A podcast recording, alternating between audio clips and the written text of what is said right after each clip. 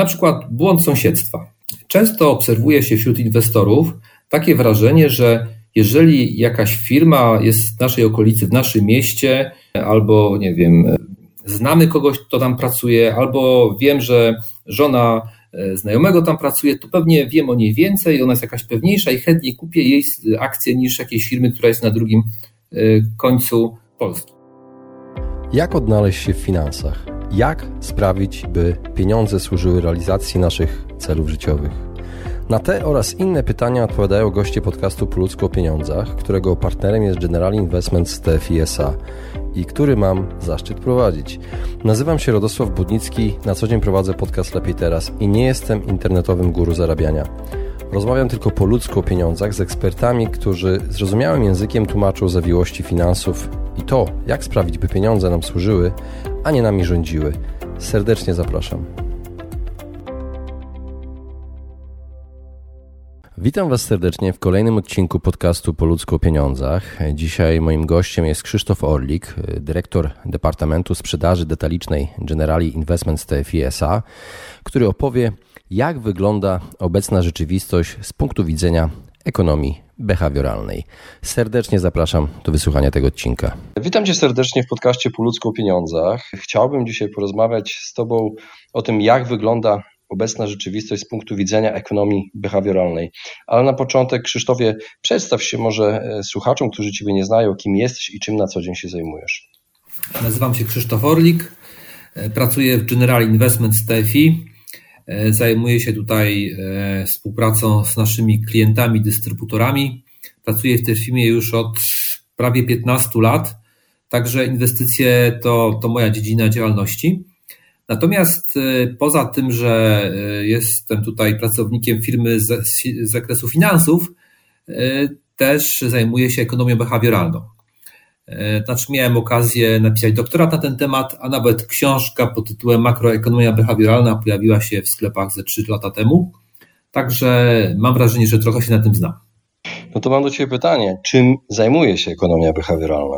E, więc ekonomia behawioralna, no to trzeba by ją porównać z taką ekonomią klasyczną. No, ekonomia, e, ponieważ ekonomia behawioralna no jest to swego rodzaju rozszerzenie takiego tradycyjnego podejścia ekonomicznego. Jasna definicji jest bardzo wiele, ale można powiedzieć, że niektórzy tak mówią przynajmniej, że ekonomia zajmuje się tym, e, jak się zachowujemy w obliczu ograniczonych zasobów, a nieograniczonych potrzeb. Potrzeb jest zawsze mnóstwo, Zawsze mamy ich bardzo wiele, natomiast y, nie zawsze możemy je e, zaspokoić, czy to jako osoby indywidualne, a zwłaszcza jeśli chodzi o społeczeństwo jako całość. A ekonomia behawioralna na to wszystko nakłada jeszcze e, ograniczenia zasobowe dotyczące naszych zdolności przetwarzania umysłowego. Inaczej mówiąc, dokładamy element psychologiczny, ponieważ e, podejmując decyzje ekonomiczne, jesteśmy narażeni też na to, że niestety nie będziemy w stanie e, wszystkich decyzji podjąć w sposób całkowicie racjonalny. Z tego właśnie powodu, że mamy zbyt dużo informacji albo zbyt mało. Zbyt mało rzeczywiście, czy nie możemy podjąć, tak, przeprowadzić takiego pełnego procesu decyzyjnego, e, a zbyt dużo, ponieważ czasami coś nas rozprasza. Jesteśmy zajęci wieloma innymi rzeczami i nie możemy się po prostu skupić na, na konkretnym temacie. E, tak to, tak to z grubsza wygląda. No dobrze, no to rozumiem, że przez to, że nie mamy czasu i pędzimy cały czas w naszym życiu, wpadamy w pułapki. I jakie pułapki myślenia według Ciebie zagrażają naszym finansom? No, tych pułapek jest całe mnóstwo, ale może zanim zacznę opowiadać o pułapkach, to, to, to, to zrobię taki troszeczkę teoretyczny wstęp. Jako, że ekonomia behawioralna tutaj stosuje E, jakby osiągnięcia psychologii, więc powiedzmy sobie, jak tutaj działa nasz umysł przy podejmowaniu różnorakich decyzji, w tym ekonomicznych. Otóż aktualnie taka najbardziej obowiązująca teoria, e, możemy tutaj przywołać nazwisko Daniela Kahnemana, noblisty, który to wszystko jakby ułożył, usegregował. E, mówi teoria w ten oto sposób. Nasz umysł działa tak jakby w dwóch trybach. Jest podzielony tak jakby na dwa systemy. Mówi się tu tym system 1, system 2. System 1 to jest taki system, który pozwala nam na podejmowanie decyzji w sposób szybki, intuicyjny. Mówi się o tak zwanych heurystykach, czyli takich uproszczonych sposobach podejmowania decyzji, które niekoniecznie są całkowicie racjonalne, jakby czy też w pełni, pełni logiczne. Po drugiej stronie mamy system 2, czyli taki właśnie kalkulujący, analizujący, roztrząsający wszystko na wszystkie, na wszystkie sposoby. I on jest jakby takim, można powiedzieć, stuprocentowo, czysto ekonomicznym sposobem działania. Natomiast problem jest taki, że ten system 2 no jest po prostu kłopotliwy, w sensie wymaga wysiłku. Wymaga wysiłku, e, namysłu, liczenia, poza tym jest powolny, nie możemy robić wielu rzeczy naraz, musimy sobie to wszystko układać, pomagać sobie różnymi notatkami sposobami analitycznymi.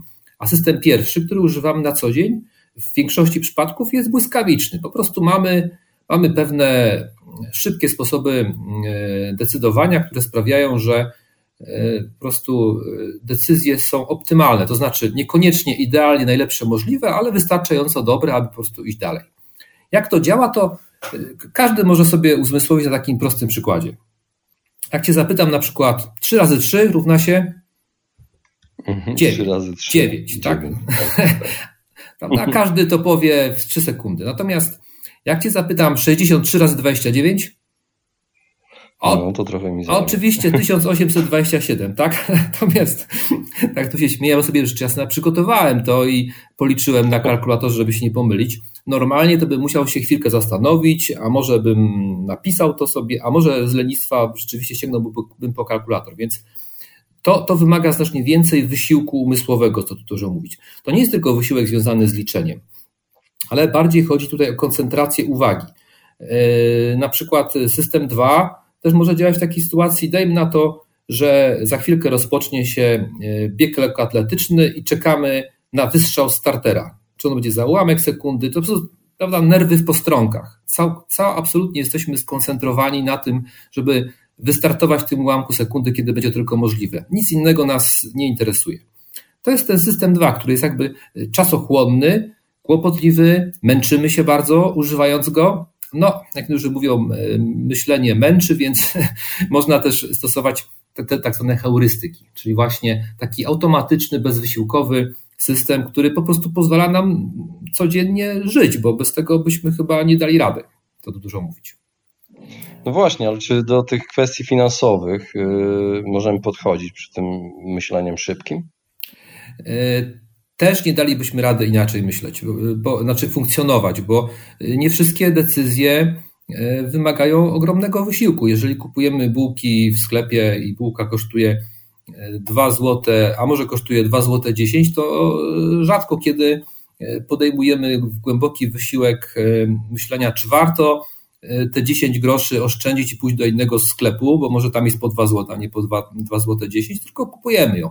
Gdyby to było coś, co kosztuje na przykład 200 albo 205 tysięcy, to jest zupełnie inna sytuacja. A więc mamy sytuację, gdzie ten system drugi analityczny się włącza na pewno, Natomiast na co dzień stosujemy w ogromnej większości właśnie ten automatyczny, bezwysiłkowy system 1. Mhm. No dobrze, no to możemy wrócić w takim razie do tych pułapek myślenia. Tak, dlaczego, dlaczego ja tu opowiedziałem? No, bo dokładnie zmierzamy w stronę pułapek, ponieważ często jest tak, że e, te systemy dają błędną informację. Znaczy, może nie błędną, sprzeczną ze sobą. Na przykład to, to zadanko, jakie tam podałem, 63 razy 29. Jak ktoś tak zacznie myśleć, to po paru sekundach pomyśli sobie, no to jest gdzieś pewnie między 1500 albo 2000. I być może to jest mhm. wystarczająca informacja w większości przypadków. A czasami jest to potrzebne naprawdę dokładnie do wyliczenia jakichś wskaźników albo, nie wiem, po prostu złotówek, które musimy zapłacić. Jest to wiedza koniecznie potrzebna. I teraz właśnie pytanie, y, to, to jest jakby kwestia takiego przetwarzania danych. A jeszcze y, tak troszeczkę cofając się może y, i rozróżniając ekonomię taką klasyczną od behawioralnej, to, to ja jeszcze o jednej rzeczy muszę tutaj powiedzieć. Ponieważ ta klasyczna ekonomia opiera się na funkcjonowaniu człowieka jako tak zwany tutaj homo economicus, jak to się ładnie mówi, czyli takiej osoby, która, takiej, takiej istoty, która generalnie zajmuje się maksymalizacją swoich korzyści. I robi to w sposób właśnie absolutnie logiczny, jakby można powiedzieć bezstronny i też egoistyczny. czyli nie zważając na to, czy inni będą mieli z tego korzyści, czy, czy, czy jakieś szkody. W praktyce wiemy. Zysk jest ważny. Zysk jest ważny, tak? Czy ja zarobię, czy nie zarobię. Oczywiście niekoniecznie to jest zysk w, w kontekście finansowym. To mogą być emocjonalne użyteczności, na przykład, że coś mi sprawi przyjemność. Natomiast w życiu wiemy, że w wielu przypadkach e, tak nie działamy. Czasami na przykład jesteśmy altruistami, wolimy, żeby ktoś też na tym skorzystał i nie jesteśmy bezwzględni, więc stąd czasami jedna ekonomia daje jeden wynik, a druga drugi. Albo może można powiedzieć, że jakby ta, ta behawioralna daje jak nieco szersze spektrum i szerszy obraz rzeczywistości. A więc wracając do błędów, no bo yy, błędy mogą być albo tak, tak się je dzieli, albo poznawcze, wynikające właśnie z tego, że nie do końca potrafimy wszystko doskonale i szybko przeliczyć, albo mogą być też emocjonalne, czyli wynikające z jakiejś takiej naszej głębszej istoty. E, często się mówi po prostu, to taka pamiątka po, po przodkach, no bo tak patrząc ewolucyjnie, nawet e, często przywołuje się podział mózgu na jakieś tam różne warstwy, taką e, prastarą, którą taką samą mamy jak na przykład gady, E, które odpowiadają za takie proste emocje typu, że jak coś koło nas wybucha albo pali się, to uciekamy, albo druchowo cofamy rękę od płonącej świecy, dajmy na to. Potem jest taka druga warstwa. Gadzi mózg. To jest ten, to jest ten gadzi mózg, prawda? Potem jest e, taki mózg saczy, czyli taki bardzo emocjonalny. E, na przykład, hmm, Odwróćmy uwagę na przykład, jak doskonale sobie radzą z, takim, z takimi emocjami, na przykład koty, które się do nas łaszą no to one, trudno powiedzieć, że one są jakoś wybitnie mądre, ale jak tak się nas patrzą i łaszą i tam ocierają, że my odruchowo się nimi zajmujemy, można powiedzieć, że to koty często sterują ludźmi, swoimi właścicielami. Więc jakby to jest ta warstwa emocjonalna. Dopiero taka, taki naskórek drobny to jest ta szara, są te szare komórki, e, ta, ta szara kora mózgowa, która zajmuje się logiką. I czasami jest tak, że po prostu e, szare komórki są zmęczone, a działają te głębsze, te głębsze warstwy i popełniamy też błędy emocjonalne, co tu dużo mówić, właśnie mm, wynikające z naszych jakichś takich silnych impulsów, gdzie w ogóle się nie zastanawiamy, nad niczym tylko decydujemy już. No więc wracając do tych różnych e, pułapek czy, czy błędów poznawczych i troszeczkę do naszej bieżącej sytuacji. Może ja Powiem najpierw o takim błędzie emocjonalnym, może nie błędzie, tylko takim zjawisku, które jest e, trudno nazwać, nazwać koniecznie błędem, ale jest to e, coś, co e, było tak masowe, zwłaszcza w tej pierwszej fazie pandemii w marcu, że no każdy dokładnie będzie wiedział o co chodzi. Przypomnijmy sobie, jak to było na początku. Papier toaletowy? No to jest ten przysłowiowy papier toaletowy, prawda? No a, a jak to się zaczęło? No przypomnijmy sobie. Na początku marca gdzie u nas jeszcze ani jednego człowieka nie było zarażono, zarażonego. Nawet takie memy się pojawiały, o, kiedy będzie w końcu ten pierwszy zarażony, a już we Włoszech pokazywano takie naprawdę tragiczne obrazki ludzi, którzy gdzieś tam leżą pod respiratorami, e, w jakichś takich szklanych Ciężarówki bankach. z trumnami. Ciężarówki z trumnami, no przerażające historie. To aż trudno było w to uwierzyć. No, do tej pory może niektórzy podejrzewają jakąś teorię spiskową. Nie, jednak to było kompletnie e, przerażające. Jak się pierwsi nasi chorzy pojawili, czy zarażeni na początek, no to ludzie masowo rzucili się do kupowania waśniowego papieru to, toaletowego, fasolki w puszkach, makaronu i czego tam jeszcze. E, a dlaczego? Ponieważ e, w takim racjonalnym środowisku możemy sobie jakoś tam oszacować prawdopodobieństwo na przykład zarażenia się i potem powikłań, i ewentualnie śmierci. A w marcu to było coś kompletnie nieznanego.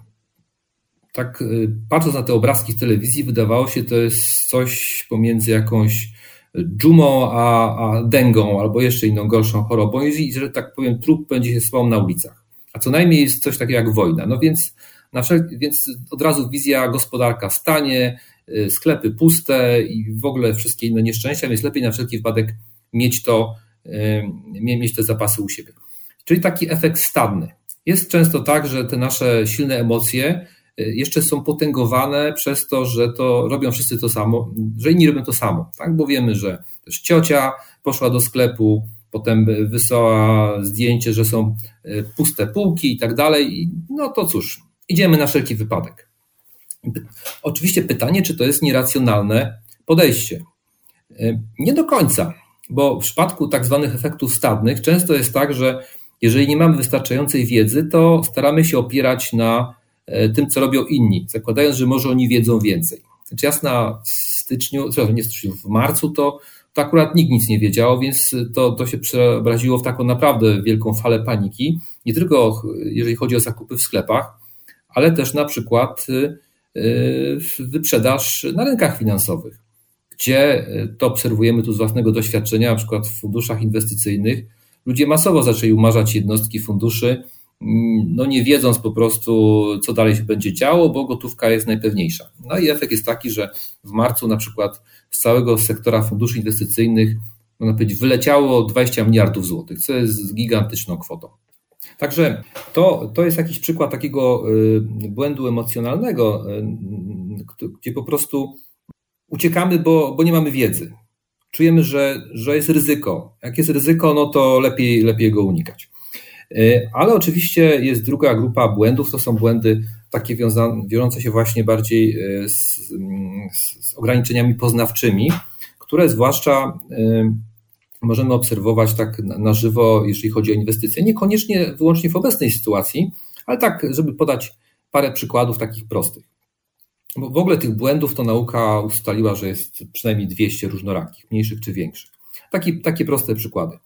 Na przykład błąd sąsiedztwa.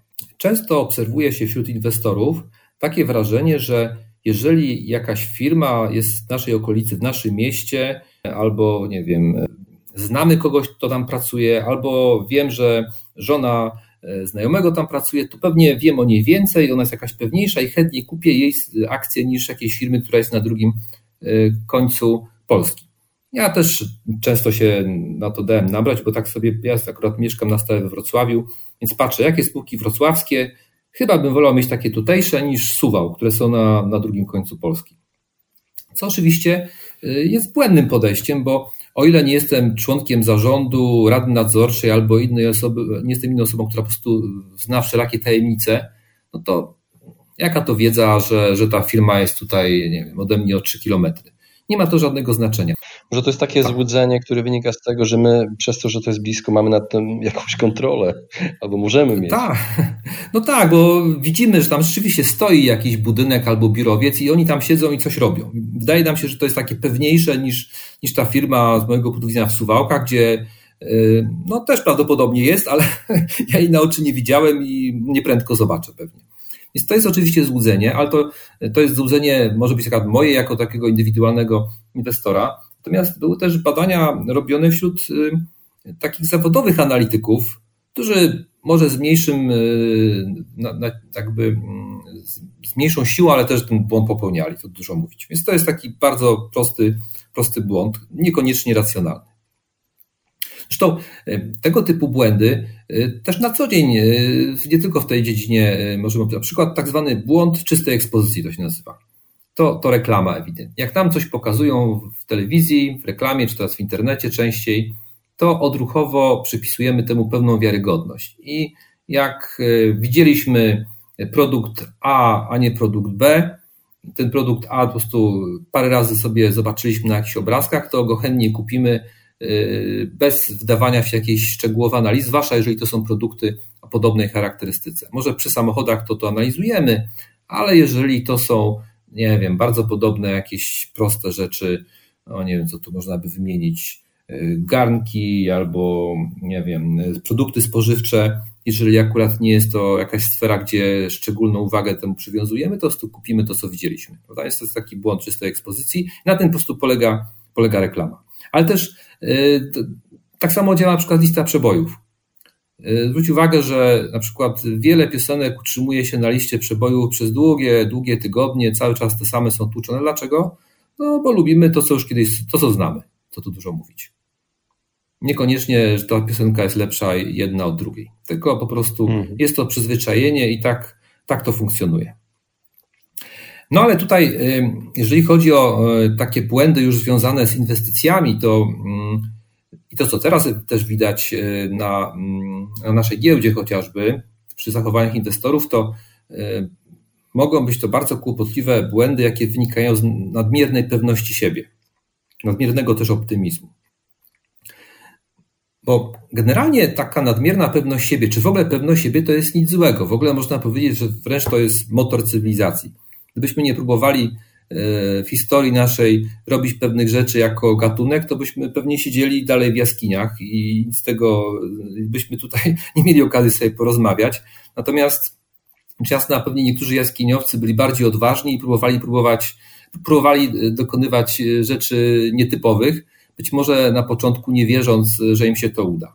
Także jest to niesamowicie ważne, zresztą są badania, które jakby to, to czujemy jakby intuicyjnie, ale są nawet badania, które dajmy na to mm, wskazują, że przykładowo wynalazcy.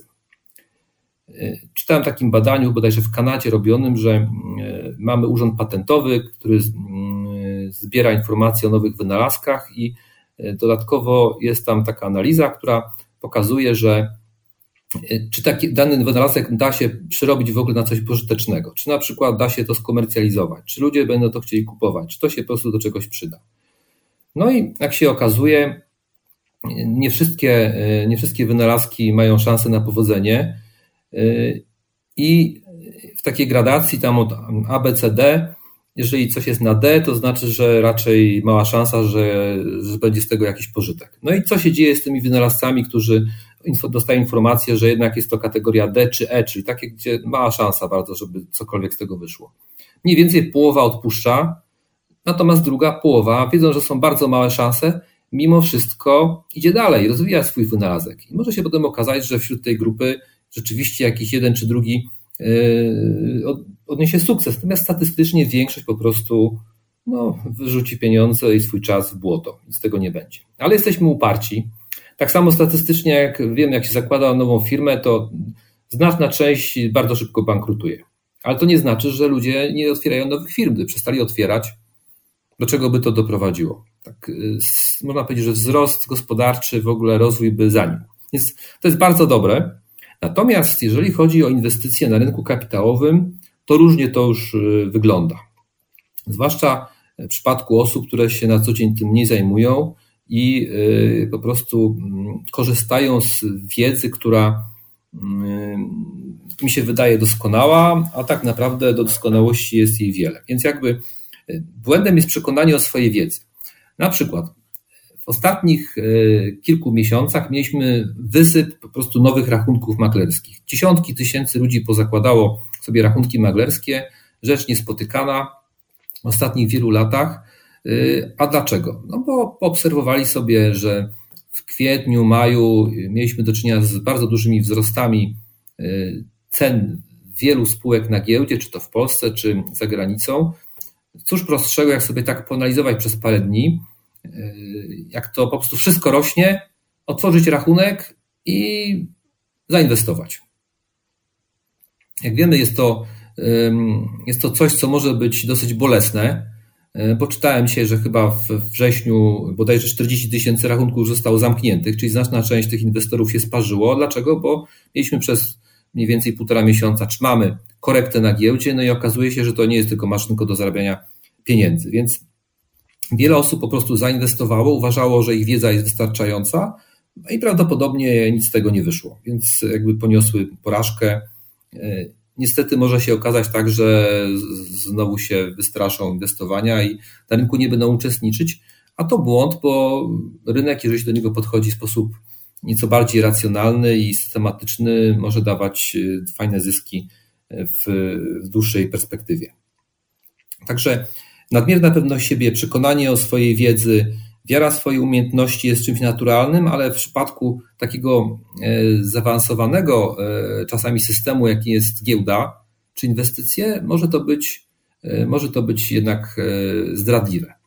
A jest jeszcze jedna ciekawa obserwacja, bo też na przykład badano, czy kto jest bardziej pewny siebie, mężczyźni czy kobiety. Generalnie mężczyźni wypadali jako ci, którzy są średnio bardziej pewni siebie, a w przypadku takich typowo męskich zajęć, a za takie na przykład w Stanach się uważa e, inwestowanie na giełdzie, no to już w ogóle oni są dużo, dużo pewniejsi siebie niż kobiety. A na co to się przekłada? To znaczy, że oni po prostu wiedzą, w co zainwestować, czyli co kupić, co sprzedać. Efekt jest taki, że e, mężczyźni na przykład dokonują dwa razy więcej transakcji. więc ponoszą też większe koszty prowizyjne. Więc w efekcie efekt y, ich inwestycji jest taki sam albo gorszy niż w przypadku kobiet, które tu kupują i, i czekają dłużej, są bardziej cierpliwe.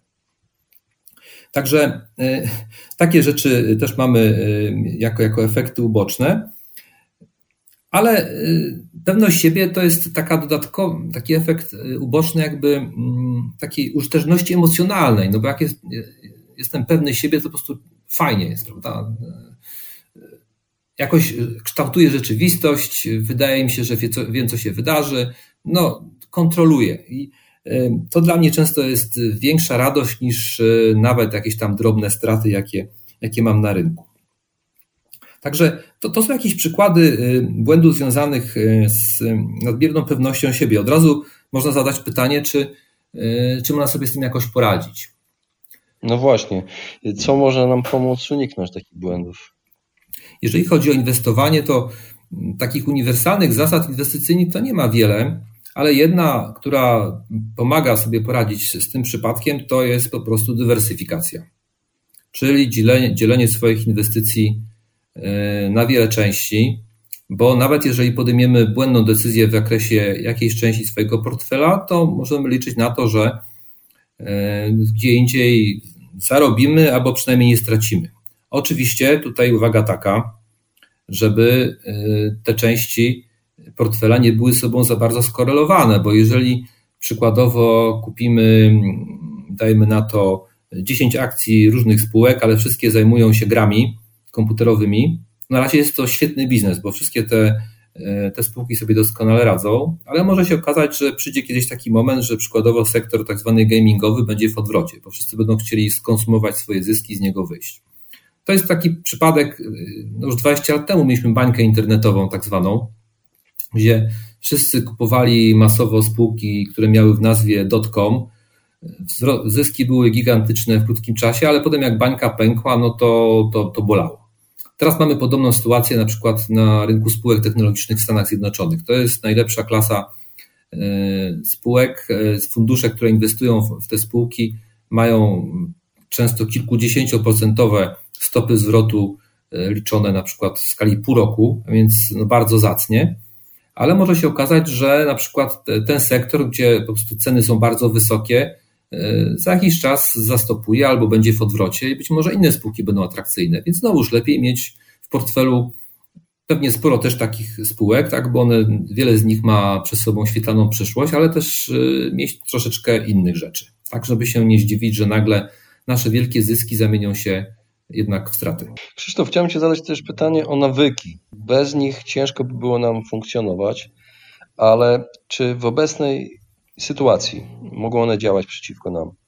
Nawyki no to są właśnie takie, mm, takie troszeczkę stałe, stałe sposoby zachowania i właśnie one ja gdzieś tam umieścił w większości e, wśród tych, które sobie wypracowaliśmy mm, przez ten system pierwszy, ten prosty i łatwy, Y, i one generalnie są bardzo, y, bardzo cenne w naszym codziennym życiu, bo bez tego byśmy słabo funkcjonowali, ale nie wszystko, świat się zmienia, nie wszystko jest jakby ustawione na zawsze. No właśnie, ja mam do Ciebie pytanie w związku z pandemią. Czy są nawyki, które przed pandemią wydawały się dobre, a w obecnej sytuacji już raczej się nie sprawdzą? No, ja to może bym nie chciał mówić o, o, o sposobach zachowania, tak powiem, standardów zdrowotnych. Na tym się niekoniecznie e, będę udawał, że znam lepiej niż ci, którzy występują, e, specjaliści z tej branży, ale na przykład popatrzmy sobie na pewien nawyk finansowy, jaki mamy od wielu lat. A poprzez pandemię wydaje się on trochę bezsensowny. Na przykład większość swoich środków ludzie trzymają po prostu na depozycie bankowym, w banku. Ponieważ normalnie system funkcjonuje tak, że mamy oprocentowanie lokat na przykład na 2-3%, inflację, która ma 1 albo 2%, w związku z tym zarabiamy na tym zawsze realnie ileś tam, prawda? Jest to dodatnia wartość. Na pewno y, oszczędności nam się zbierają, natomiast y, jest to nieco powyżej inflacji, więc jeżeli znajdziemy dobrą ofertę, to jesteśmy w stanie y, także mieć z tego pewien zarobek. A na przykład w obecnej sytuacji efektem ubocznym pandemii jest to, że mamy zerowe stopy procentowe praktycznie. W Polsce na przykład taka podstawowa stopa procentowa którą ustala Rada Polityki Pieniężnej, jest na poziomie 0,1% i to w sposób nieuchronny przenosi się na, na to, co mogą zaoferować banki. Bank nie może na dzień dzisiejszy zaproponować lokaty na przykład na 2%, o ile to nie jest jakaś super promocja powiązana z jakimiś innymi e, składnikami oferty, tylko proponuje też 0,1, 0,2% to jest bardzo hojnie, a najczęściej to są jakieś promile. No i zobaczmy, co się dzieje. Na przykład e, inwestujemy sporą kwotę, czy lokujemy w banku na przykład 100 tysięcy złotych. To znaczy, że za rok dostaniemy 100 tysięcy i 200 złotych w przypadku oprocentowania 0,2%. A inflacja wynosi gdzieś między 2 a 3%. Załóżmy nawet optymistycznie, że 2 na koniec roku będzie wynosiła, czyli wartość moich pieniędzy to jest nie 100 tysięcy złotych, tylko 98. Nawet mhm. jeżeli tam zarobiłem te dwie stówki, to tam jeszcze by trzeba to przeliczyć. Oczywiście system de facto straciłem na tym, można powiedzieć. To jest taki nawyk bardzo rozsądny, racjonalny, ale to jest nieskuteczne. To się wiąże z tak zwaną, od razu tłumaczę, iluzją pieniądza. Bo to jest bardzo, bardzo taki głęboki nawyk, który już ze 100 lat temu zbadano.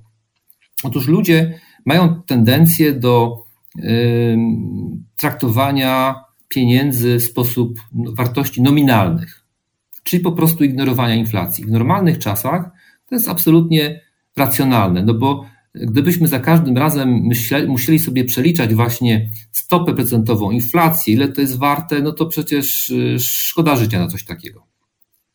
Dopiero y, mechanizm ten się zmienia przy hiperinflacji.